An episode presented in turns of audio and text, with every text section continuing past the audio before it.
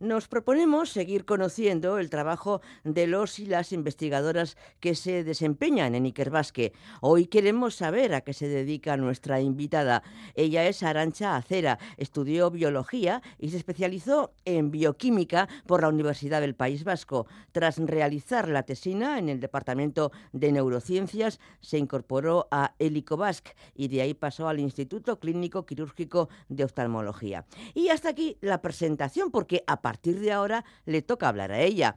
Arantxa Acera, egunon. Egunon. Completamos el currículum porque me he quedado a la mitad. Eh, ¿Cuáles fueron sus siguientes pasos y dónde se encuentra usted ahora? Sí, efectivamente comencé mi andadura profesional en Helikobaskue y de ahí pasé al Instituto Clínico Quirúrgico de Oftalmología, I C O, en Bilbao, donde comencé mi carrera investigadora en oftalmología de la mano del doctor Durán. Mientras trabajaba en el I C O, realicé mi tesis doctoral en el laboratorio de la doctora Vecino, catedrática de Biología Celular de la U P V, y al finalizar eh, la tesis eh, cofundé con una compañera, Tatiana Suárez, una empresa biotecnológica, Biofthalmik, especializada en oftalmología.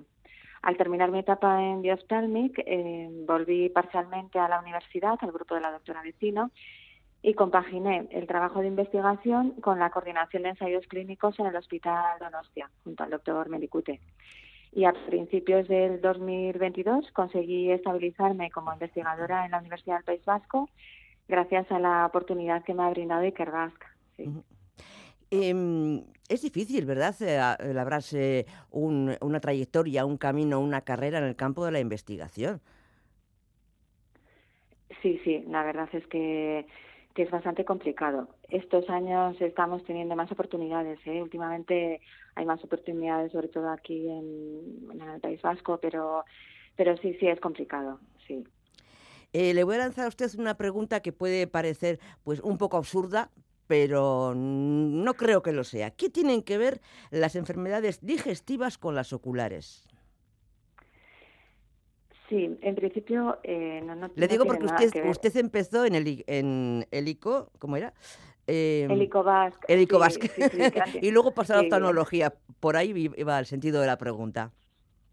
Sí, sí. En este caso las enfermedades no tenían nada que ver. En principio el nexo en común fue el análisis. En el Helikobaskue eh, yo comencé a trabajar con un espectrómetro de masas analizando muestras de aliento. Tomábamos muestras de aliento como muestras no invasivas, midiendo en ellas un marcador, que en este caso era un isótopo estable, el carbono trece, para diagnosticar el Helicobacter pylori. Bueno, es una bacteria que, que está en el estómago y que produce una, una serie de enfermedades. Entonces, posteriormente, al comenzar mi investigación en oftalmología, utilicé la misma técnica para buscar biomarcadores también en muestras no invasivas. En este caso, en vez de utilizar el aliento, utilizaba como muestra la lágrima, unos poquitos microlitros, un volumen muy pequeño de lágrima. Entonces, eh, no tenía tanto que ver eh, la patología, sino que utilizábamos muestras no invasivas en ambos casos y la misma técnica, espectro- espectrometría de masas. Bueno, ¿cuánta información nos da la lágrima entonces, no? Sí, sí, sí, sí, sí, es verdad, sí. Sí, la, la lágrima es, eh, decimos que es como... El, el espejo de, de lo que está ocurriendo en, en la superficie ocular. Sí, da mucha información. Sí, usted extrae biomarcadores de la lágrima, ¿no? ¿Pero qué es exactamente un biomarcador? Sí, un biomarcador es, es una molécula de diferente naturaleza. Pueden ser bueno, proteínas, ácidos nucleicos, lípidos, bueno, un montón de, de moléculas que se pueden utilizar para diagnosticar una determinada enfermedad o para conocer el resultado de un determinado tratamiento, ¿no?, la respuesta al tratamiento, o puede ser una diana terapéutica también. Entonces, nosotros buscamos biomarcadores que nos indiquen un diagnóstico precoz de una determinada enfermedad o un diagnóstico diferencial entre enfermedades, como por ejemplo el síndrome de ojo seco, sequedad ocular, o la alergia ocular. Entonces, los síntomas, por ejemplo, en esas patologías muchas veces son los mismos, son concomitantes, pero el tratamiento es diferente, y un sistema que nos ayude a diagnosticar mejor si es una enfermedad u otra, pues ayudará a indicar el tratamiento más efectivo en cada caso. Eh, ya que estamos hablando de estas dos patologías, en que, aunque son muy parecidas, según usted nos acaba de comentar, pero ¿en qué consisten el ojo, le- el ojo seco y la, y la alergia ocular? Eh, ¿Y cómo de frecuentes son? Eh, sí, el ojo seco, por decirlo de alguna forma sencilla, es una condición eh, en la cual se produce una alteración de la composición de la lágrima, que lo que provoca es una inestabilidad de la película lagrimal y como resultado o bien disminuye la cantidad de la lágrima, que es el ojo seco acodeficiente, o se produce una excesiva evaporación de la, de la lágrima, ¿no? El, el ojo seco evaporativo. Entonces, las lágrimas son esenciales para mantener la superficie del ojo lubricada y entonces así nos permite garantizar una visión clara. Entonces, cuando hay una falta de lágrima o un desequilibrio en su composición, lo que resulta son síntomas de, de ojo seco, de sequedad ocular. Entonces, se estima que alrededor del, del cinco al treinta por ciento de la población sufre de, de ojo seco. Y la prevalencia va aumentando con la edad y además suele ser más frecuente en mujeres que en hombres, una proporción de dos a uno. También tiene un componente hormonal importante. La alergia ocular, por otro lado, son cuadros inflamatorios que está producido por la hipersensibilidad a un alérgeno. Entonces se estima que el veinte por ciento de la población sufre alguna enfermedad atópica. De ellos puede llevar a tener alguna eh, alergia ocular. O sea, que un veinte por ciento de la población pueden, pueden tener esta patología. ¿Se hereda la predisposición a padecer alguna enfermedad ocular? En algunos casos sí. Hay, sí, hay enfermedades hereditarias con predisposición genética, como es el caso de glaucoma, degeneración macular asociada a la edad, miopía alta, queratocono, entre otras. Usted propone la síntesis de hidrogeles para la liberación sostenida de fármacos. Explíquenos en qué consiste. Sí, esta es una de, esta es mi segunda línea. O sea, yo estudio biomarcadores por un lado y luego colaboro con, con el Centro Polimat y el Centro CIDETEC aquí en San Sebastián en el desarrollo de hidrogeles para la liberación sostenida de fármacos, eh, sobre todo en superficie ocular. En concreto tenemos un proyecto coordinado por el Servicio de Oftalmología del Hospital Donostia en el que hemos eh, sintetizado unos hidrogeles que liberan unas proteínas que están implicadas en la cicatrización, en este caso en cicatrización de úlceras corneales. Entonces eh, tenemos un acuerdo con el Servicio de Obstetricia del Hospital de Cruces y con BIOEF en el que ellos nos suministran eh, membrana amniótica. De la membrana amniótica extraemos nosotros las proteínas que tienen ese efecto anticicatriz- eh, cicatrizante y lo introducimos dentro del hidrogel para ser colocado sobre la superficie ocular, que, haya, que lo que hace es cicatrizar el epitelio corneal en ese tipo de, de úlceras. Uh-huh. Eh, también trabaja usted en implantes oculares. ¿Con qué fin? Sí, eh, hace unos años desarrollamos un implante para utilizarlo en la cirugía de glaucoma con el doctor eh, Rodríguez Aguirreche.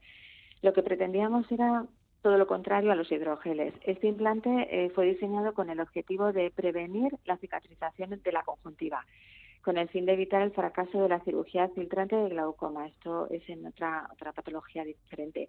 Este implante estaba formado por un material, P L G A, que liberaba unos compuestos anticicatrizantes, la mitomicina C y cinco fluoracilo, que permitían que la presión intraocular se mantuviese estable dentro del ojo y no aumentase, ya que esto es un riesgo que ocurre en el glaucoma, que aumenta la presión intraocular y al final se produce una muerte de las células ganglionares de la retina. Entonces es, un, es una enfermedad muy importante. Entonces este implante lo que hacía era lo contrario a los hidrogeles, evitar la cicatrización Y, y el fracaso de la cirugía filtrante. Háblenos de ese test de diagnóstico tipo COVID del que usted es en parte responsable. Sí, hay un test rápido, eh, parecido a los test rápidos del COVID, se llama Inflamadry, que se utiliza en consultas de oftalmología, incluso también se puede utilizar por el por el diagnóstico, o sea, por el paciente si quiere en casa. Lo que, lo que se diagnostica es inflamación Eh, de la superficie ocular. Entonces, eh, se coloca en, en la, el borde del, del ojo, del párpado del ojo, y con una pequeña cantidad de lágrima nos indica si hay inflamación o no.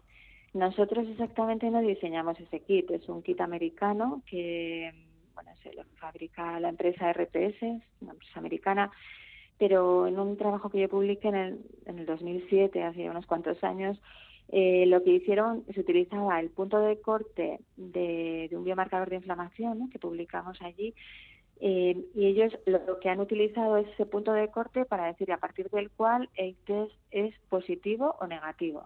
Es como el test del COVID, o aparecen las dos bandas que nos indican que, que hay inflamación, en este caso, de la superficie ocular, o, o no, si hay una sola banda, no aparecería. Es un test de lateral flow, un test rápido, para utilizarlo en, en oftalmología.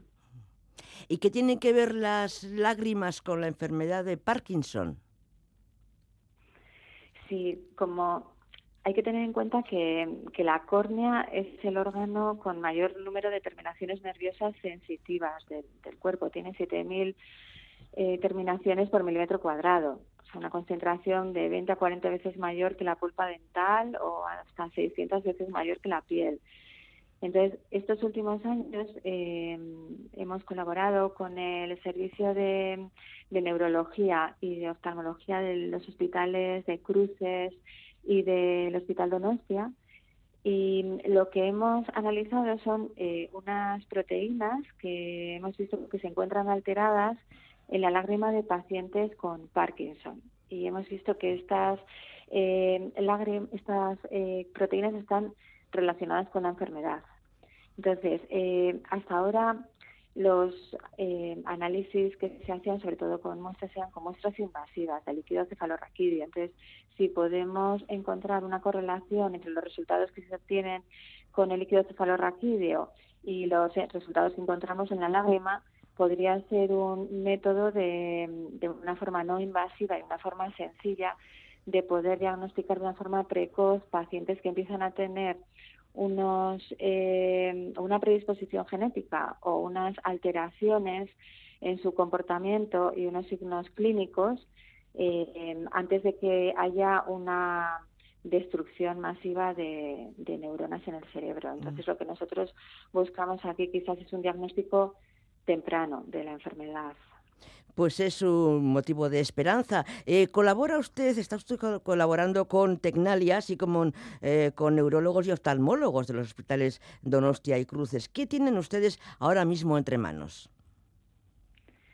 En este momento eh, nuestra idea es terminar, a partir del proyecto comentado antes, eh, el desarrollo de un sistema de diagnóstico basado en nanosensores. Entonces, este sistema, bueno, se concibió con la finalidad de permitir tanto a oftalmólogos como a neurólogos llevar a cabo diagnósticos o bien monitorizar tratamientos de una forma no invasiva, rápida y económica. Entonces, mediante el análisis de volúmenes muy pequeños de lágrima y mediante unos nanosensores eh, que están desarrollándolo en Tecnalia. Eh, todo ello, claro, acompañado hasta ahora de toda la batería de pruebas clínicas, ¿no?, convencionales que se realizan hasta la fecha. Entonces, eh, llevar a cabo estos eh, sistemas, se llaman eh, point of care, ¿no?, sistemas eh, que podemos utilizar en la consulta diaria para poder eh, diagnosticar de una forma eh, más efectiva o más rápida, quizás, eh, con muestras muy invasivas, o sea, poco invasivas, eh, en lágrima estos, estos biomarcadores. A ver si lo conseguimos. A ver si es verdad. Hoy hemos conocido el trabajo de Arantxa Acera, eh, bióloga bioquímica e investigadora en Ikerbasque. Eskerrik asko gurekin egoteagatik, Arantxa. Vale, eskerrik asko. Agur, agur. Bai, agur.